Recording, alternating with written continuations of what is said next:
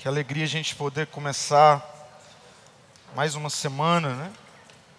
Assim, celebrando Jesus juntos, como comunidade, como família. Muito bom. Feche seus olhos, vamos orar.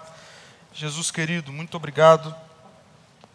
Como é bom a gente poder cantar isso e saber que tudo isso é real, a tua mão. Guarda os nossos dias e é por isso que a gente está aqui, Senhor. Espírito Santo, nos revele Jesus nessa manhã, o Evangelho, que acolhe, confronta e transforma, Senhor.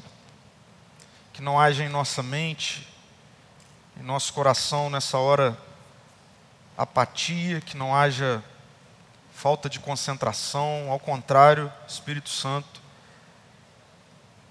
nos dê uma sede profunda e uma fome intensa pela palavra do Senhor, para que, ao cair no nosso coração nessa manhã, possa cair em bom solo. Que seja assim, Senhor. Em nome de Jesus. Amém. Amém. Bom, a vida, a vida é cheia de altos e baixos e a gente tem visto isso ao longo desse mês, dos últimos dois domingos. Ah, desafios maiores do que os nossos recursos, na é verdade, quem nunca lidou com isso, se deparar com um desafio bem maior do que os recursos, ou ainda estarmos diante de circunstâncias, de situações que geram em nós medos e muitas vezes medos que nos a, conduz a caminhos destrutivos, né? Nós conversamos sobre isso no domingo passado. Mas hoje eu quero mudar um pouquinho essa ênfase acerca do que a vida nos coloca como se ah, fosse sempre algo de fora para dentro, né? Ou ah, de fora e aí isso vai nos atinge, né? E eu quero ah, mudar um pouquinho o foco dessa coisa da vida, né? E trazer o foco ah, para esse lugar, esse ambiente que muitas vezes nos coloca diante de altos e baixos, né? E aí talvez você pense assim, poxa, é verdade, né? Tem muita coisa que me coloca diante de altos e baixos, assim. Aí talvez você pense assim, poxa, o meu chefe, né? Ah, o meu funcionário, né? O meu irmão, meu esposo, minha esposa, meu filho, né, minha sogra, né? Talvez você pense, todas essas coisas nos colocam muitas vezes diante de altos e baixos da vida, né? Não, mas não é nada disso que eu quero falar. Eu quero falar a respeito do nosso próprio coração. Porque muitas vezes o nosso coração nos coloca em situações complicadas. Muitas vezes ah, aquilo que vem de dentro de nós mesmos nos coloca em circunstâncias complicadas, muitas vezes trágicas, muitas vezes inclusive irreversíveis. Né? Decisões que tomamos, situações que vivenciamos, e quando a gente vai ver, a gente conclui assim: bom, quem me colocou nisso aqui foi eu mesmo, foi o meu próprio coração.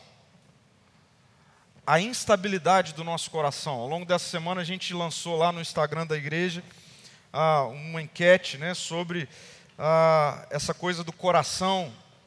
E aí, se eu não me engano, acho que as duas questões eram: uma era assim, não, eu já tive que lidar com o meu coração e o meu coração é instável.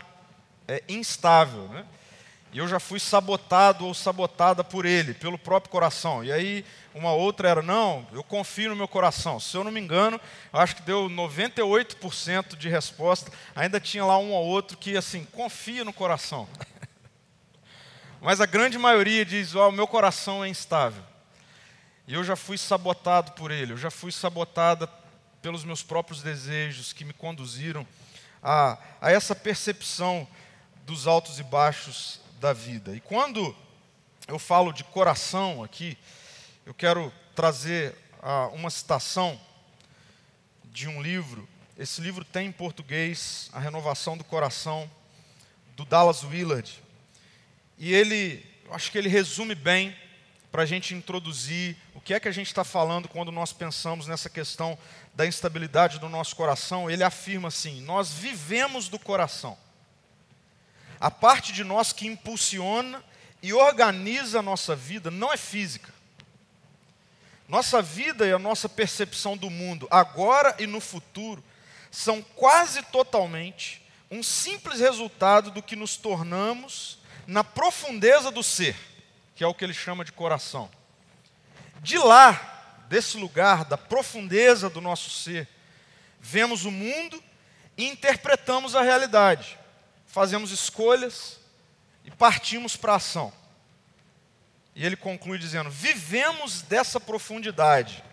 E aí, isso aqui põe medo em mim, a maior parte da qual não compreendemos. Ao mesmo tempo em que a gente pensa assim, é verdade, nós vivemos do coração. O coração é essa profundeza. Né? Ah, quando a Bíblia fala de coração, principalmente no Antigo Testamento, né? porque quando Paulo vai falar sobre ah, entendimento, Paulo já vai para um outro mundo, um outro contexto de mundo muito mais filosófico, tudo mais, Paulo transfere isso para a mente. Né? Mas até em Jesus e todo o Antigo Testamento vem falando a respeito dessa profundeza do nosso ser e aponta para o coração como esse lugar profundo. É como se fosse assim as nossas entranhas, aqueles desejos profundos. Né? E aí é assustador, não sei para você, para mim, é pensar que nós somos tão conduzidos por esse lugar tão profundo e nós o conhecemos tão pouco. Não é assustador isso? Para mim é. Pensar que nós somos tão conduzidos, a nossa vida, as nossas decisões, a nossa forma de enxergar o mundo, de interpretar o mundo e tornar aquilo real. Quando eu leio isso, eu falo, uau, é verdade, e como é verdade também que nós conhecemos tão pouco o nosso próprio coração. Por isso, porque quantas vezes nós não nos deparamos com situações em que nós percebemos, fui eu que cheguei nesse lugar. Foram os meus desejos, foram as minhas vontades. Olha que lugar trágico, olha que lugar de destruição, olha o que gerou tudo isso. Isso, quem conduziu foi o meu coração. Quem me trouxe aqui, quem causou tudo isso foi a, a, as minhas entranhas, a profundeza do meu ser. E a gente precisa sim concluir que o nosso coração, eu não tenho dificuldade nenhuma de concluir que o meu coração é muito instável. Muito instável. Muito volúvel. O meu coração é cheio de altos e baixos. E essa instabilidade, muitas vezes, já me conduziu a momentos trágicos na minha vida, a momentos sombrios da minha vida, já me conduziu a momentos de destruição. E eu sei que o seu coração também é assim. Eu sei que você também já foi conduzido a momentos trágicos, sombrios, destrutivos. O nosso coração pode nos levar a ambientes de abuso. O nosso coração pode nos levar a ambientes de violência, de danos irreparáveis, de desmoronamentos terríveis. Eu quero que a reflexão de hoje, assim, eu fiquei pensando, orando ao longo dessa semana, para quem é que serve a reflexão de hoje? Para quem serve? Qual é o público-alvo da nossa reflexão de hoje? Eu chego a, a três tipos de pessoa. Primeira pessoa, aquela que já está entregue a momentos de instabilidade do próprio coração. Talvez você está me ouvindo aqui e você vai perceber que você está entregue a momentos de instabilidade do seu coração. Você já está tomando decisões a partir disso. Você já está agindo a partir disso. Preste atenção, porque talvez Deus queira falar com você. Segundo, pessoas que estejam talvez flertando com a instabilidade do coração. Está naquele momento de paquera, ainda não consumou mas você já está flertando com a instabilidade do seu coração. Você já não está cons conseguindo ser tão lúcido nas suas decisões, no que você tem feito, talvez na sua própria última semana. Você ainda não chegou num lugar de tragédia levado pelo seu coração, mas você está flertando com isso. Preste atenção, porque talvez a reflexão de hoje seja para você. E por fim, a reflexão de hoje é para você que está seguro, ou se sente seguro e segura contra a instabilidade do seu coração. Preste atenção porque pode ser que você não esteja tão seguro ou segura assim. Nós terminamos na semana passada um episódio na vida de Davi, ah, vendo Davi voltando depois de um período de medo destrutivo ah, para o lugar da presença de Deus, para onde Deus não queria que ele tivesse saído, mas ele saiu a partir do seu medo, e nós vimos o que aconteceu. Se você não assistiu, está lá no nosso canal, está lá no nosso Spotify, você pode ouvir.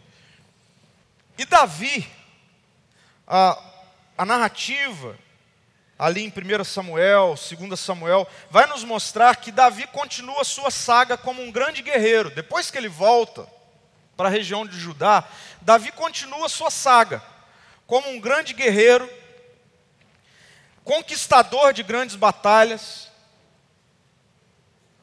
Vários momentos do texto bíblico a gente vai ver Davi mais uma vez envolvido em batalhas, vencendo batalhas.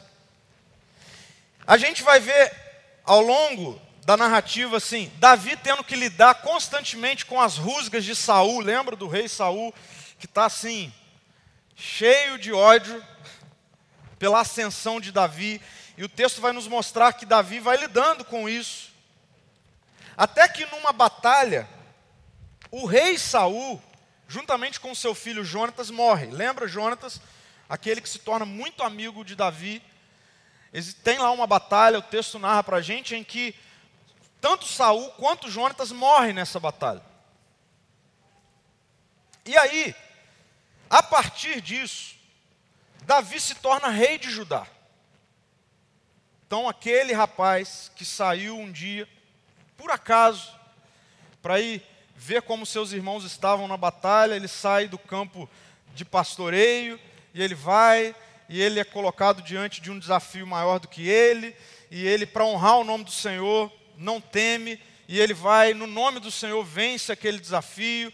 Davi, aquele que fica famoso, aquele que foge porque Saul quer matá-lo, e Deus vai e realinha Davi. Davi agora ele assume o trono de Judá. Ele é colocado no trono de Judá. E posteriormente, não apenas naquele povo, naquela tribo, mas Davi se torna rei de todo Israel. Davi assume esse posto de centralização de todos os reinos nele. E ele se torna o rei de Israel. Uma questão importante: de tudo isso que eu estou falando, estou transformando uma história longa em curta.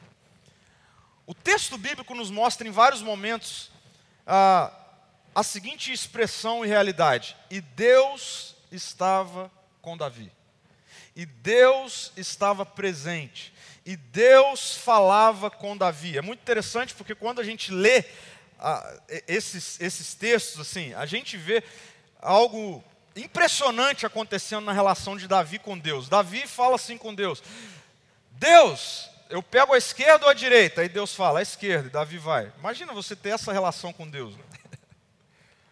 O texto nos mostra que Davi e Deus se relacionam assim. Nós chegamos em 2 Samuel 11 e 12. E 2 Samuel 11 e 12 nos mostra um dia, um momento em que Davi foi sabotado pela instabilidade do seu próprio coração. E aí eu quero ler com você versículo 1 e 2 do capítulo 11 de 2 Samuel. Quando começa essa condução na história de Davi pelo seu próprio coração.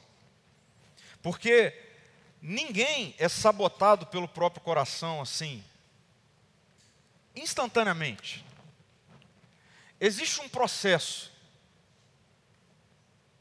Essa, essa, essa realidade da instabilidade do nosso coração, na maioria das vezes,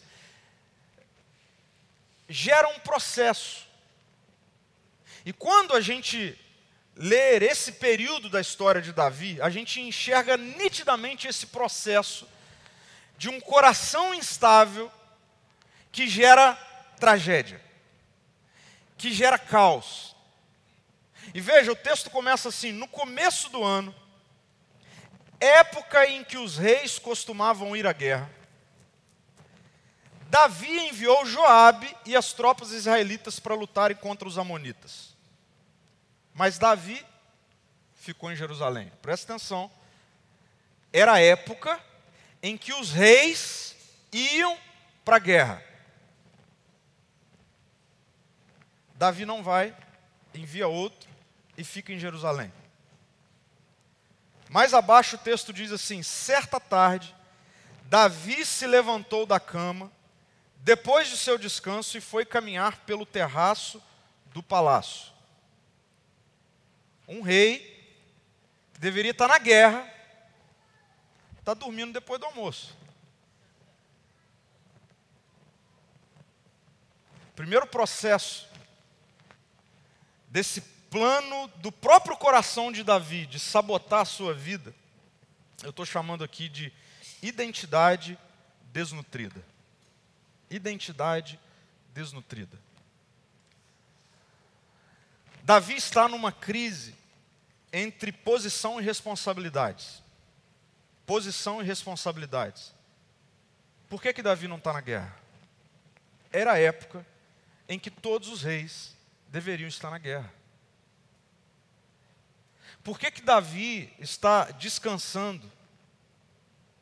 E aí acorda, pega um suquinho de laranja, e vai passear pelo terraço do palácio. Davi era para estar na guerra. Davi está vivendo um momento de desnutrição de identidade. Ele é um rei, mas não está vivendo como um rei. Ele é um líder, mas não está vivendo como um líder. Ele é alguém que tem uma identidade que fora entregue a ele pelo próprio Deus, mas Davi está num momento da sua vida em que ele ignora quem ele é diante de Deus.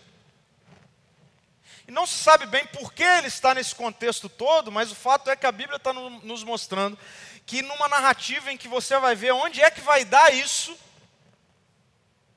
Davi começa não estando onde ele deveria estar. Davi começa não fazendo o que ele deveria estar fazendo tudo começa com Davi numa crise de identidade ou tendo a sua identidade desnutrida, atrofiada. Porque na época em que os reis deveriam estar na guerra, Davi está no palácio e manda alguém. Na época em que os reis estavam no campo de batalha lutando, Davi está descansando, pegando o suco de laranja e indo andar pelo terraço. Davi abriu mão de quem ele é. Ignorou a sua responsabilidade. Davi está com a sua identidade desnutrida. Aí vem o versículo 2 e 4. O texto diz assim: Enquanto olhava do terraço, reparou numa mulher muito bonita que tomava banho. Aqui, um parênteses rápido, na cultura da época, a gente não tinha os banheiros como a gente tem hoje. Né? Então, na cultura da época, é, ainda mais de uma posição privilegiada em que Davi estava, era possível ver as casas, era possível ver as pessoas tomando banho. E é isso que está acontecendo. Davi, do terraço, reparou numa mulher muito bonita que tomava banho. Davi mandou alguém para descobrir quem era a mulher. E disseram-lhe: é Batseba, filha de Eliã e esposa de Urias, o Itita. Então, Davi enviou mensageiros para que a trouxessem. E Davi teve relações com ela. Lembra que eu falei no primeiro dia que a história de Davi não é sobre você encontrar um bom plano moral de como viver a sua vida. Né? Então, esse é Davi. Davi, com a sua identidade desnutrida, começa a nutrir os seus desejos. Coração instável, passando por um processo de destruição. Identidade desnutrida, desejos nutridos. Davi olhou a mulher. Ele estava num lugar privilegiado, no terraço do palácio, vendo a cidade toda do alto. Certamente ele viu muitas coisas. Num determinado momento, ele viu uma mulher muito bonita tomando banho. Desejo. Problema. Nutriu o desejo. Davi curte a foto. Davi manda um direct. Davi manda um WhatsApp para a turma que está lá embaixo fala assim: vem cá. Tá vendo essa foto aqui, esse lugar? Vai lá. Quem que é? Aí alguém manda, cara, é Batseba. Aí Davi continua nutrindo o desejo. E na sua posição de poder, mas lembra que a sua posição de poder está completamente conturbada, porque a posição de poder dele deveria fazer com que ele estivesse onde? Na guerra. E Davi, com a sua identidade desnutrida, atrofiada, começa a nutrir o desejo do seu próprio coração, instável. E ele vai dando nutrientes para o seu coração, manda uma mensagem, procura saber quem é, manda chamar. Aqui vem abuso de poder de Davi. Até que Davi, o texto diz, teve relações com ela. Versículo 5 do capítulo 11 diz assim: ó, Passado algum tempo, quando Batseba descobriu que estava grávida, enviou um mensageiro a Davi para lhe dizer: Estou grávida. Imagina isso.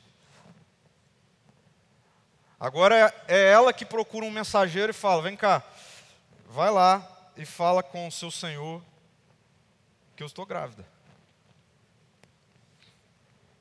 E aí, daqui para frente, daqui para frente, Davi ele é dominado por uma outra parte perigosíssima do processo de sabotagem do próprio coração,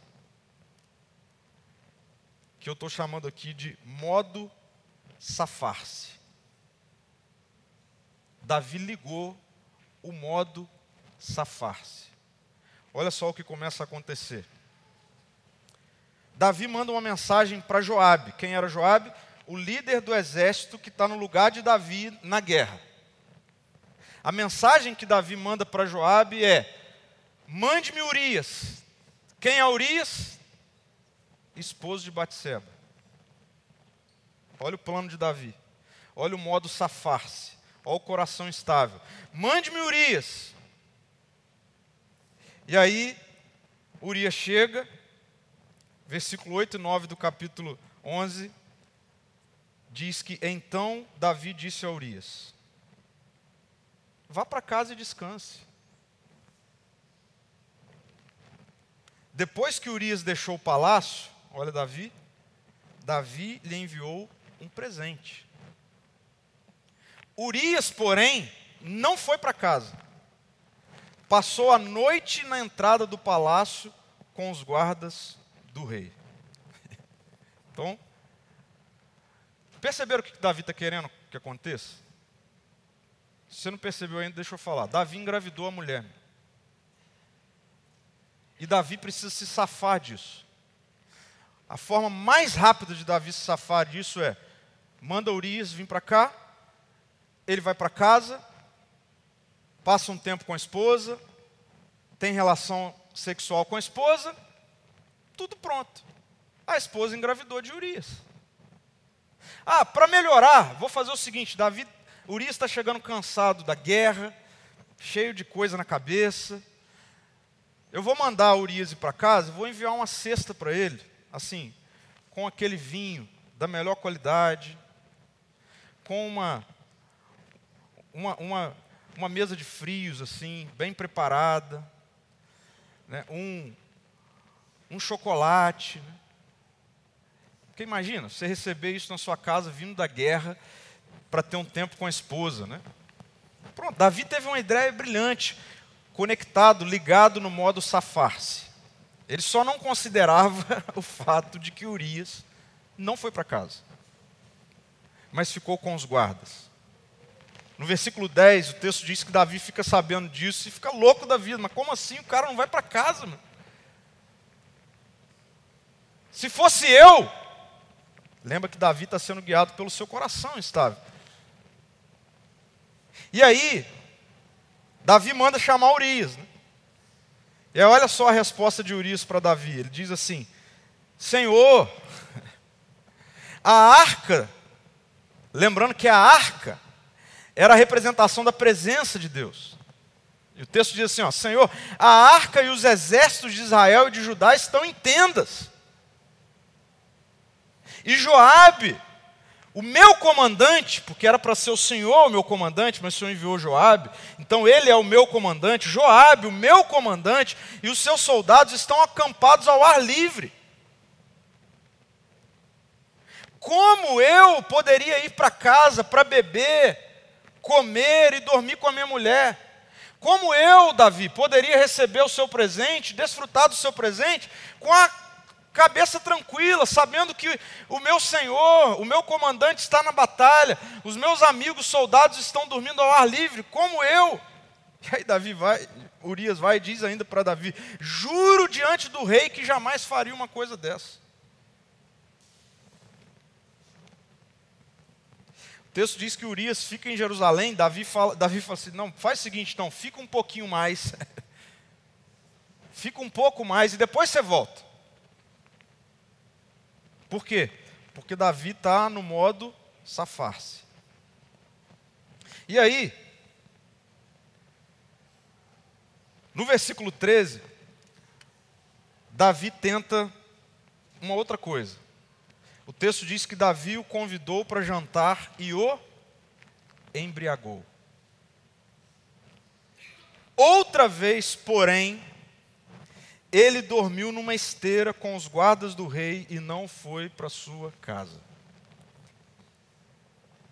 Pronto, Davi pensou assim: se ele não se ele não considerou o presente que eu mandei, eu vou dar o vinho para ele aqui. Aí Davi monta um banquete, convida Urias. Fico imaginando assim, Davi preparando né, aquela mesa, colocou um monte de fotos de Betseba assim para Urias e vendo aquilo tudo, né? Assim. Flores. Né?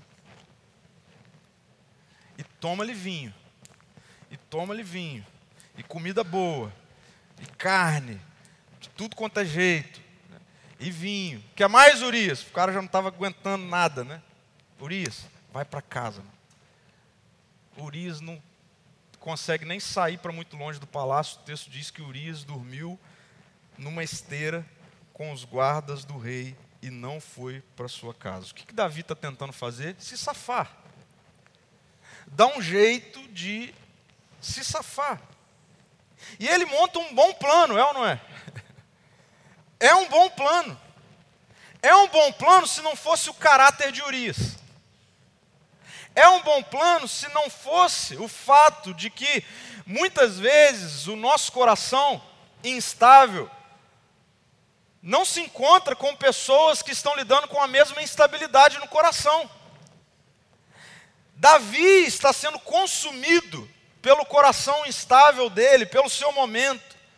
Mas Urias não. E Urias se mostra nesse momento um cara leal. Um cara seguro de quem ele era, do que ele estava fazendo, das suas responsabilidades. E aí, eu quero chamar a sua atenção aqui para algo que começa a acontecer a partir de agora. e que mostra para gente que o coração instável ele é tão perigoso que quando ligado no modo safar-se, não há limites. Não há limites. Quando essa instabilidade do coração começa a tomar conta de tal forma da vida de Davi, ele, nesse modo, preciso me safar, não tem limites. Querem ver como ele não tem limites? Versículo 14 e 15 diz que na manhã seguinte Davi escreveu uma carta para Joabe e mandou Urias entregá-la. E aí Urias é tão leal que ele não faz igual a gente faz às vezes quando pega um exame no médico, né? Pega um exame lá para levar para o médico a gente abre, né? Assim, não é para abrir, deixa para o médico abrir, né? A gente vai abrir. Não, Urias não abre a carta. E olha só o que continha na carta a mensagem de Davi para Joabe. Coloque Urias na linha de frente, onde o combate estiver mais intenso. Depois recue para que ele seja morto.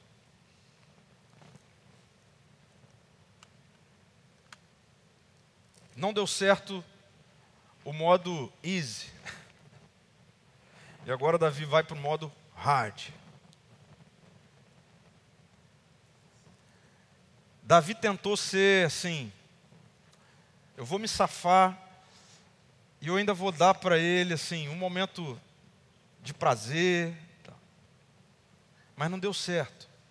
E aí Davi agora vai para esse ambiente mais obscuro da instabilidade do coração, ligado ao modo safar-se. E Urias morre. E acontece o que Davi planejou. Versículo 26 e 27 diz que quando a esposa de Urias soube que seu marido havia morrido, chorou por ele. Terminado o período de luto, Davi mandou trazê-la para o palácio. Ela se tornou uma de suas esposas e deu à luz a um filho. O coração instável de Davi a partir da sua identidade desnutrida, a partir dos seus desejos nutridos e ligado ao modo safar-se, o conduziu ao abuso, à violência, à tragédia, a um homicídio. Mas parece que Davi se safou. Afinal de contas, ele está assumindo uma mulher grávida, porque Davi era rei, Davi tinha poder. As pessoas viram Urias rodando por Jerusalém. Certamente Urias se encontrou com a esposa. Davi está tá sendo um cara super generoso. E Davi, ao que tudo indica, se safou se safou daquilo que o seu coração estável estava conduzindo. Saindo um pouquinho do coração de Davi e vindo para o meu coração e para o seu coração. Eu e você podemos ser, se já não fomos, se a gente não tiver cuidado, nós seremos sabotados pela instabilidade do nosso coração. E a instabilidade do nosso coração também nos conduz a esses processos. A coisa não se consuma assim, no estalar de dedos. Via de regra começa com uma identidade desnutrida. A via de regra, homens, mulheres, casados, com filhos, não traem assim. Ah, hoje eu vou trair. Não. Via de regra, isso começa com uma identidade desnutrida. É. Ah, deixa eu ver essa foto. Via de regra começa com abrindo mão de assumir a posição que deve assumir, como marido, como pai, como mãe, como esposa. Você é casado, mano? Então, ao invés de você ir para o terraço tomar suco de laranja, você tem que estar no campo de batalha, sendo marido, sendo esposa. Saindo desse mesmo pecado de Davi indo para qualquer outro. Dificilmente alguém ah, tem um, um, uma grande tragédia, um grande tombo, assim, instantaneamente. Em algum momento, deixou de fazer o que deveria fazer, deixou de estar onde deveria estar, abriu mão de compromissos e responsabilidades que não deveria abrir mão porque é sua responsabilidade. Não é para estar tá dormindo até tarde. Não é para estar tá fugindo das batalhas que são suas, da sua idade, do seu momento, da minha idade, do meu momento. A gente vive uma crise de identidade no nosso contexto contemporâneo. Né? Homens e mulheres que querem continuar sendo crianças e adolescentes com 35, 40, 50 anos de idade. Identidade desnutrida. Passou a época das baladinhas. Agora você tem uma esposa, você tem um marido, você tem filhos, você tem compromisso, você tem conta para pagar, você tem responsabilidade na empresa, assuma responsabilidades. Porque senão, a sua identidade, a minha identidade começa a ser desnutrida, e identidade desnutrida é um ótimo início para a instabilidade do nosso coração nos sabotar em algum momento. E quando isso está assim, a gente começa a ter que lidar com os nossos desejos. E desejos a gente vai ver mais no final, é algo que na maioria das vezes a gente não consegue controlar. É desejo, é um instinto, é. É isso, talvez você viu algo, passou, você viu, você ouviu algo, e aquilo ativou em você, nas suas emoções, sensações, um desejo. Ok, mas dos desejos, para nutrição dos desejos, tem um outro passo. E como eu disse, a gente nutre desejos. Muitas vezes quando a gente não o estanca no início. Então é isso. Hoje então que a gente tem tudo na palma das nossas mãos, né? Acesso a tudo, interação com quem a gente quiser. Está tudo cada vez mais individualizado, então a gente consegue esconder coisas de todo mundo para nutrir os nossos desejos. Então vai para o banheiro com o celular. Espera a esposa dormir, o marido dormir com o celular. Já descobriu até como que apaga as coisas. Ok, o desejo vem, mas nutrir o desejo é uma responsabilidade sua e minha. Davi viu a mulher, ok, mas de ver a mulher a fazer várias outras coisas, aí vem de outros passos. E a gente precisa ter cuidado com esse negócio, com nutrir os desejos, porque os desejos vêm. Mas nutrir os desejos é minha responsabilidade e sua responsabilidade. E lembra, isso tudo está dentro de um coração instável. Instável e que muitas vezes nos conduz a lugares em que a gente olha e por que, que eu cheguei aqui? Quem sabe você não chegou aí, porque de um desejo você começou a nutri-lo. Não cortou a conversa na hora que deveria cortar, não desmentiu na hora que deveria desmentir, não confrontou na hora que deveria confrontar. Ao invés disso, foi foi curtindo. Pior, quando a gente entra no modo safar-se. E aí, no modo safar-se, a gente começa assim, tentar dar jeitinho. E a gente, o nosso coração ele é tão, tão instável que às vezes a gente começa a acreditar na própria mentira, né? E a gente vai assim, bolando as coisas para, não, mas não é mentira. Não, está tudo arrumadinho aqui. Se der certo. E esse modo vai nos conduzindo a esses lugares assim, ilimitados. Ilimitados. Com Davi, terminou com a morte de uma pessoa, com um casamento desfeito. Mas ele se safou.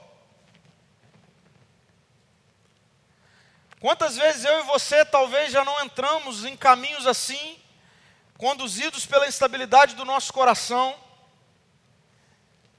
em que talvez você me ouve hoje e eu me ouço hoje, eu fiquei a semana toda pensando nisso, e a gente olha e a gente fala assim: eu me safei, cara, de alguns momentos da minha vida.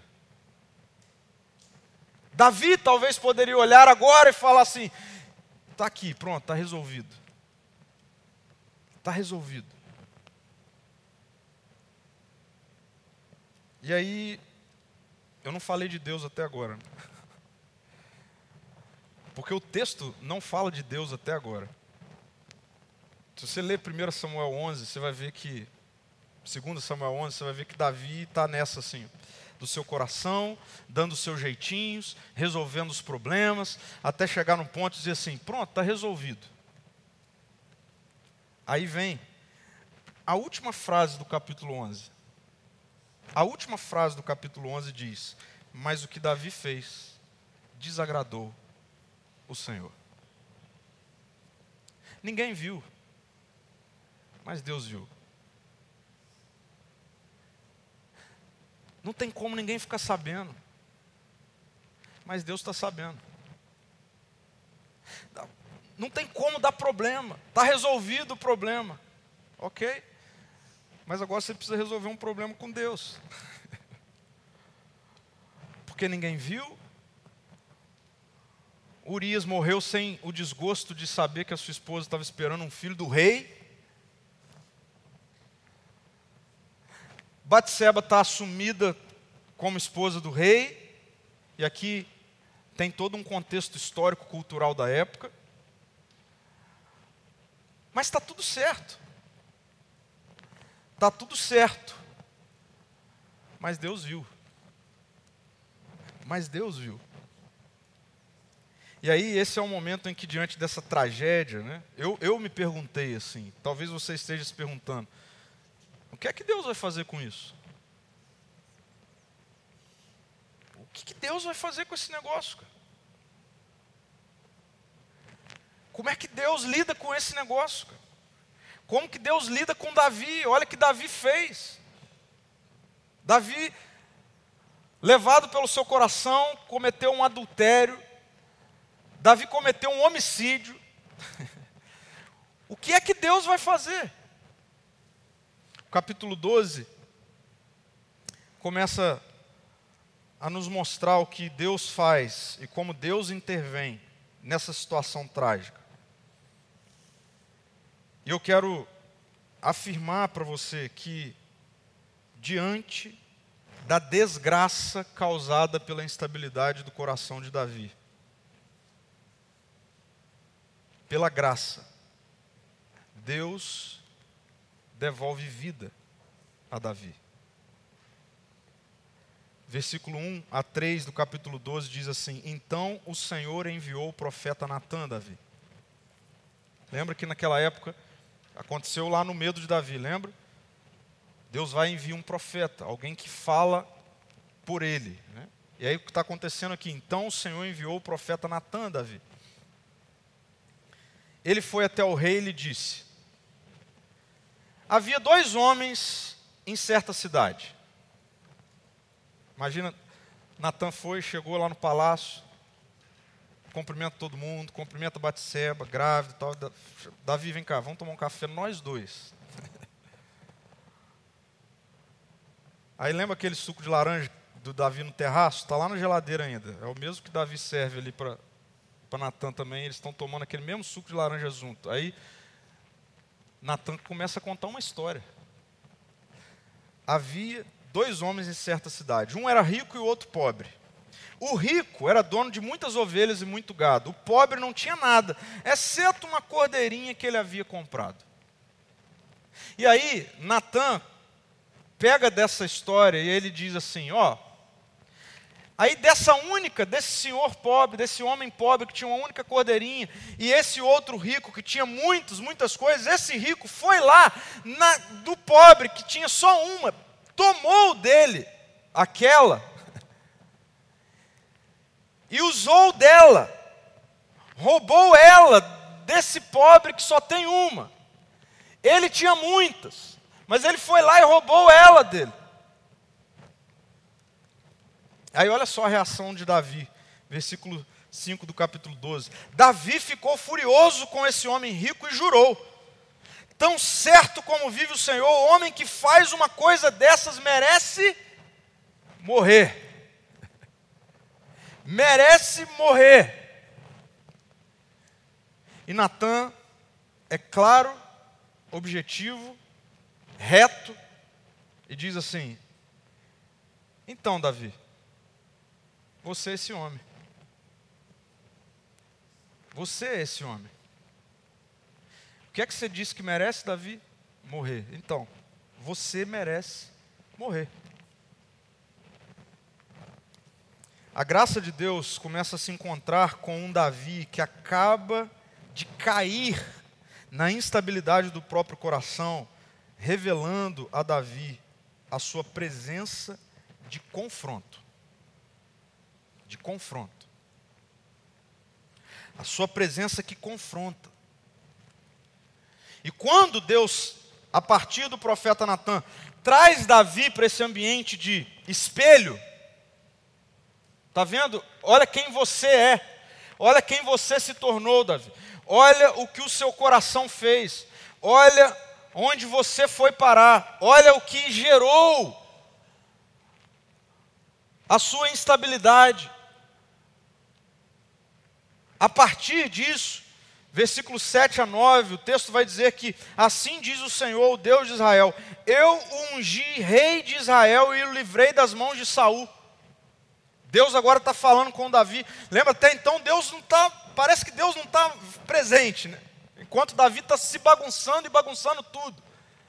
Deus agora está falando com Davi. Por que então você desprezou a palavra do Senhor e fez algo tão horrível? Você, Davi, assassinou Urias, o Itita, com a espada dos Amonitas e roubou a esposa dele. Davi, Davi está diante de um Deus presente, que nunca esteve ausente e confrontador. Porque a presença de Deus não é uma presença omissa. A presença de Deus é uma presença de confronto.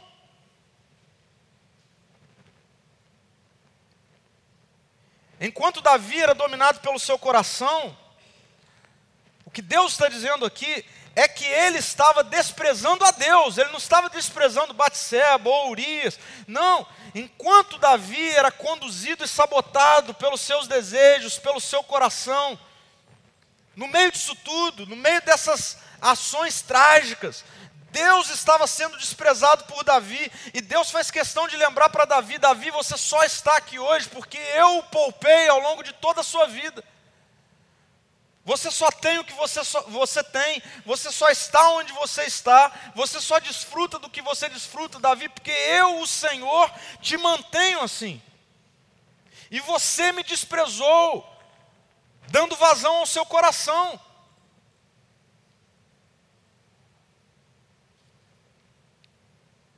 E aí o que Deus faz, após se mostrar presente e confrontador, eu quero destacar algo importante aqui, para a gente compreender toda a profundidade do que está acontecendo aqui. Quem já está aqui há mais tempo sabe que a gente sempre fala disso, mas se você está vindo agora, eu preciso pontuar isso. Para a gente ter a profundidade do que está acontecendo aqui, a gente precisa ler com atenção essa história e considerar toda a grande história. O que eu estou chamando aqui de grande história, a história que está por detrás dessa pequena história de Davi. Porque a história que está por detrás dessa pequena história de Davi é a história de um Deus que está redimindo a humanidade. Uma humanidade que caiu, uma humanidade que se tornou escrava do próprio coração. Então a gente precisa entender todo o drama bíblico aqui, para você entender o que está acontecendo de fato com Davi. Davi não se safou. Davi não se safou. Veja, o versículo 11 diz: Assim diz o Senhor: Davi, da sua própria família farei surgir o seu castigo. Da sua família farei surgir o seu castigo. E aqui mais uma vez, a gente vai ler sobre algo que acontece pontualmente com Davi, nesse contexto, mas eu chamo a sua atenção para fazer essa leitura numa perspectiva da grande história. Porque o que está acontecendo aqui, a forma como Deus está tratando Davi aqui, é a forma como Deus trata a humanidade. Da sua própria família farei surgir o seu castigo. Davi, ele reconhece então a sua falta grave. E Davi sabe que tem que morrer. Ele mesmo disse. E aqui também tem um contexto histórico. Davi, em, duas, em uma tacada, foram foi duplamente qualificado, né? Adultério e homicídio. Naquele contexto, tanto o adultério quanto o homicídio deveria ser pago com a própria vida. Do adulto e do homicida. O que vai acontecer com Davi? Ele vai ter que morrer trucidado. Versículo 13 e 14 diz que então Davi confessou a Natã: pequei contra o Senhor pequei contra o Senhor? Natan respondeu, sim. Tá vendo? Deus não falou assim, não, cara, tá tranquilo. Eu sou gracioso. Não, Deus fala através do profeta, sim, você pecou mesmo, cara. Mas o Senhor o perdoou. E você não morrerá por causa do seu pecado.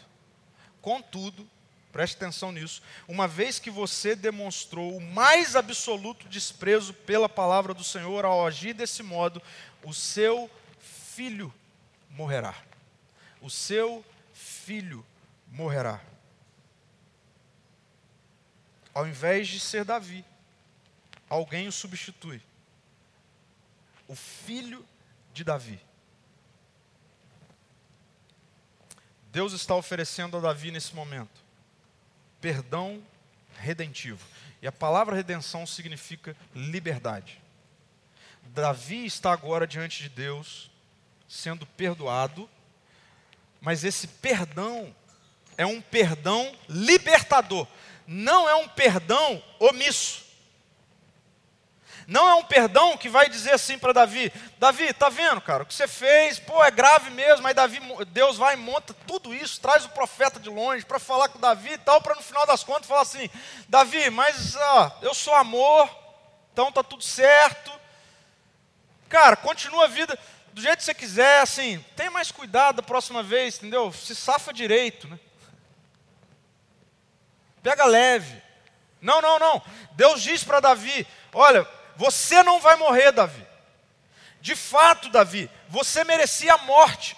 Você merecia condenação, você não merecia viver, mas você vai viver, eu te perdoo, mas o filho morrerá. Para que então você viva, Davi, consciente de que a sua falha, de que ter sido conduzido pelo seu coração, gerou um preço alto, Davi. E essa consciência é a consciência que na próxima vai te libertar. Na próxima você vai pensar duas vezes. Na próxima você vai ser movido por esse perdão redentor. E aí é nesse contexto que emerge o Salmo 51. Depois leia todo o Salmo 51. Salmo 51, de acordo com os historiadores, ele emerge, ele nasce no coração de Davi nesse momento. E o Salmo 51, ele começa assim, ó: "Tem misericórdia de mim, ó Deus, por causa do teu amor. Por causa da tua grande compaixão, apaga as manchas da minha rebeldia. Lava-me de toda a minha culpa, purifica-me do meu pecado, pois reconheço minha rebeldia meu pecado me persegue em todo o tempo. Davi escreve: Pequei contra ti, contra ti somente. Não foi contra Batseba, não foi contra Urias, não foi contra, foi contra o Senhor. Eu desprezei o Senhor. E aí eu quero só destacar o versículo 10 a 12, que é quando Davi pede ao Senhor: Cria em mim, ó Deus, um coração puro, porque o meu coração é instável. Cria em mim, ó Deus, um coração puro, renova dentro de mim um espírito firme, nutrido. Não me expulses de tua presença, e não retires de mim o teu Santo Espírito. Restaura em mim a alegria da tua salvação e torna-me disposto a te obedecer. Torna-me disposto a te obedecer.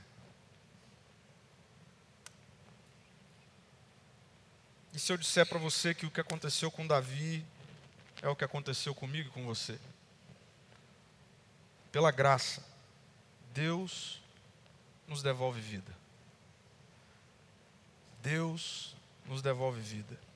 Agora, Deus nos devolve vida, nos dando da Sua presença confrontadora. Quem sabe você está aqui nesse momento e o que Deus está fazendo com você aqui nesse momento é te confrontando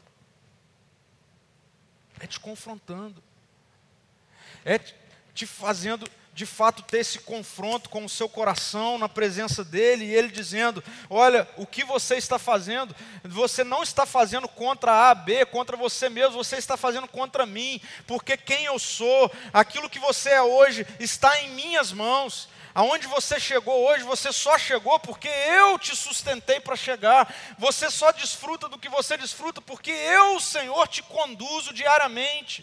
E o que você está fazendo, dando vazão ao seu coração, é um desprezo a mim. Você está me desprezando. Quem sabe Deus está falando isso com você nessa manhã. Agora, nós também precisamos saber que esse confronto de Deus, que deveria colocar a mim e a você num lugar de julgamento, nos coloca num lugar de perdão. E de um perdão que liberta.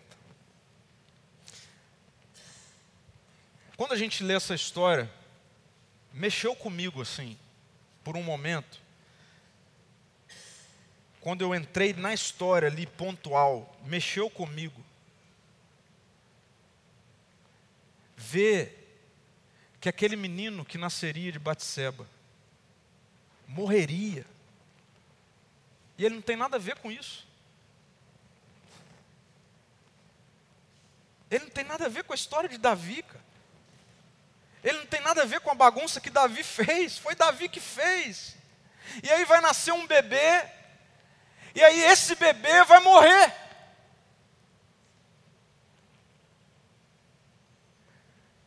Quando Deus diz para Davi, da sua família virá o castigo, Deus estava falando de Jesus. De Jesus. E precisa mexer comigo e com você o fato de que um menino nasceu, um menino viveu e um menino morreu mas era eu que deveria ter morrido. Ele não tinha nada a ver com as bagunças que eu fiz. Ele não tem nada a ver com as bagunças que você tem feito. Mas Jesus é o Filho de Deus, o menino, que foi colocado numa cruz, que sofreu a pior das mortes, que foi humilhado, para que eu e você agora pudéssemos estar aqui desfrutando de vida. E a gente precisa ouvir isso e expandir a nossa mente para como é que nós respondemos a isso. Porque Deus não quer que a gente fique assim sentado, ah, lamentando, chorando. O texto vai dizer que, o texto de Davi vai dizer que o, Davi, o, o menino de fato adoece, e enquanto o menino está doente, Davi ele se retira, ele se recolhe para um tempo de jejum, de oração, pedindo para Deus ter misericórdia para poupar a vida do menino.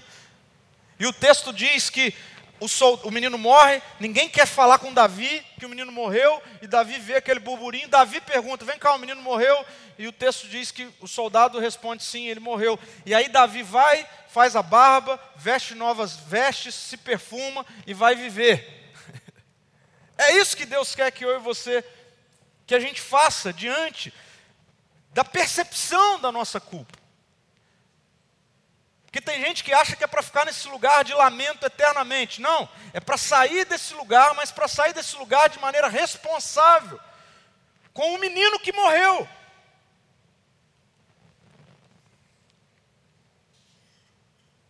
Eu quero terminar com algumas questões para a gente ir para casa pensando, orando, redefinindo. E a primeira questão que eu quero colocar para a gente é: a sua, a sua identidade está nutrida em Jesus? A sua identidade está nutrida em Jesus?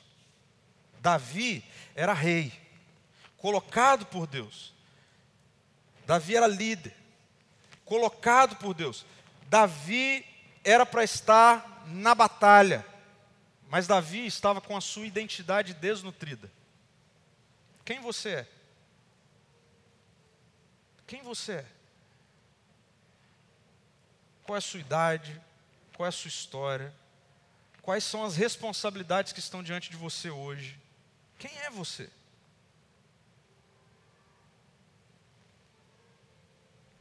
Nós vimos que quem nos conduziu a essa identidade é o próprio Deus. É o próprio Deus. Então eu queria ser bem objetivo e bem prático aqui. O nosso coração ele nos conduz a lugares assim de tragédia. E muitos desses lugares eles nós somos levados até ele pelo próprio coração, porque em algum momento a gente deixou de assumir as responsabilidades que a gente deveria assumir. Então, sendo bem específico, eu sou casado, eu tenho filhos, eu sou pastor, eu sou filho de Deus. Essa é a minha identidade. Essa minha identidade me coloca numa posição de responsabilidades.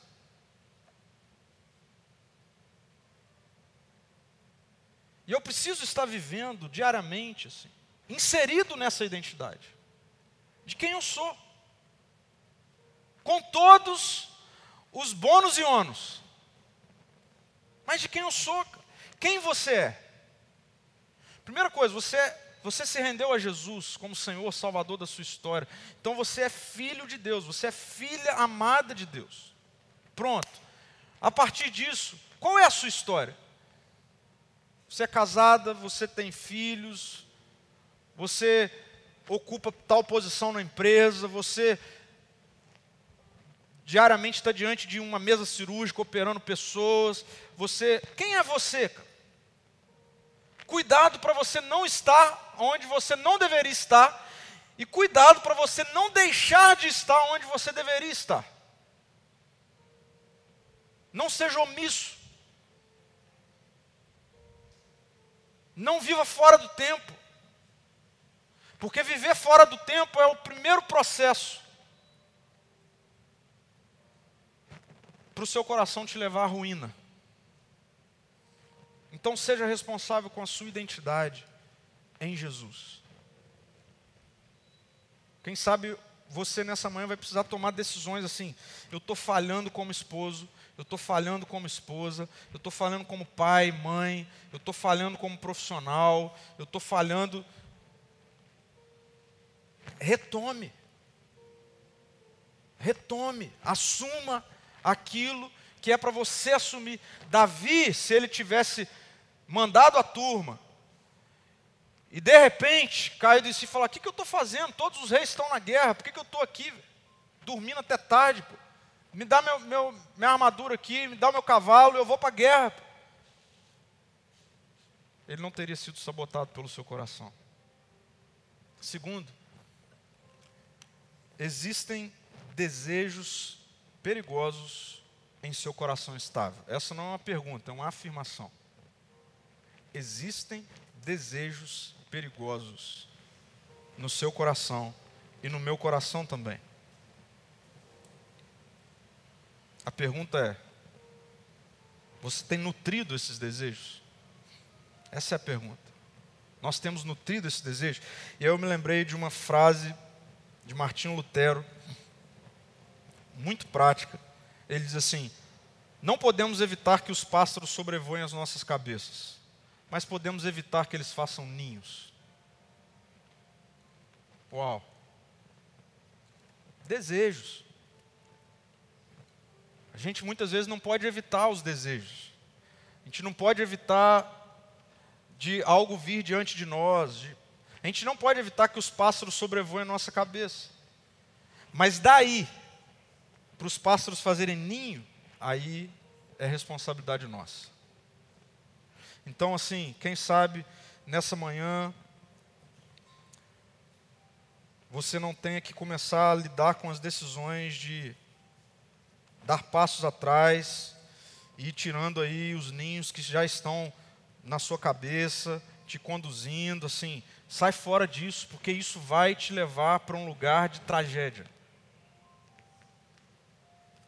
E por fim, diante do perdão libertador, faz-se necessário um arrependimento ativo. Ativo. Richard Sibbs ele vai dizer que arrependimento não é abaixar a cabeça. Arrependimento é elevar o coração ao senhorio de Jesus. Isso que é arrependimento. Arrependimento não é, poxa, errei, pequei, falhei, e aí você fica ali remoendo aquilo. Não, isso não tem nada a ver com arrependimento. Nada a ver. Arrependimento é, levanta agora o coração e coloca o coração submetido ao senhorio de Jesus. Daqui para frente, o menino foi morto, para você ser perdoado e perdoada.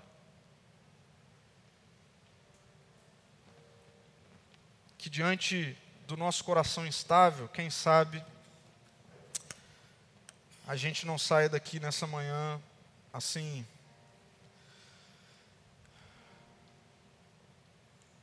Realinhando algumas coisas, dizendo para nós mesmos assim: não, quem manda não é você mais não.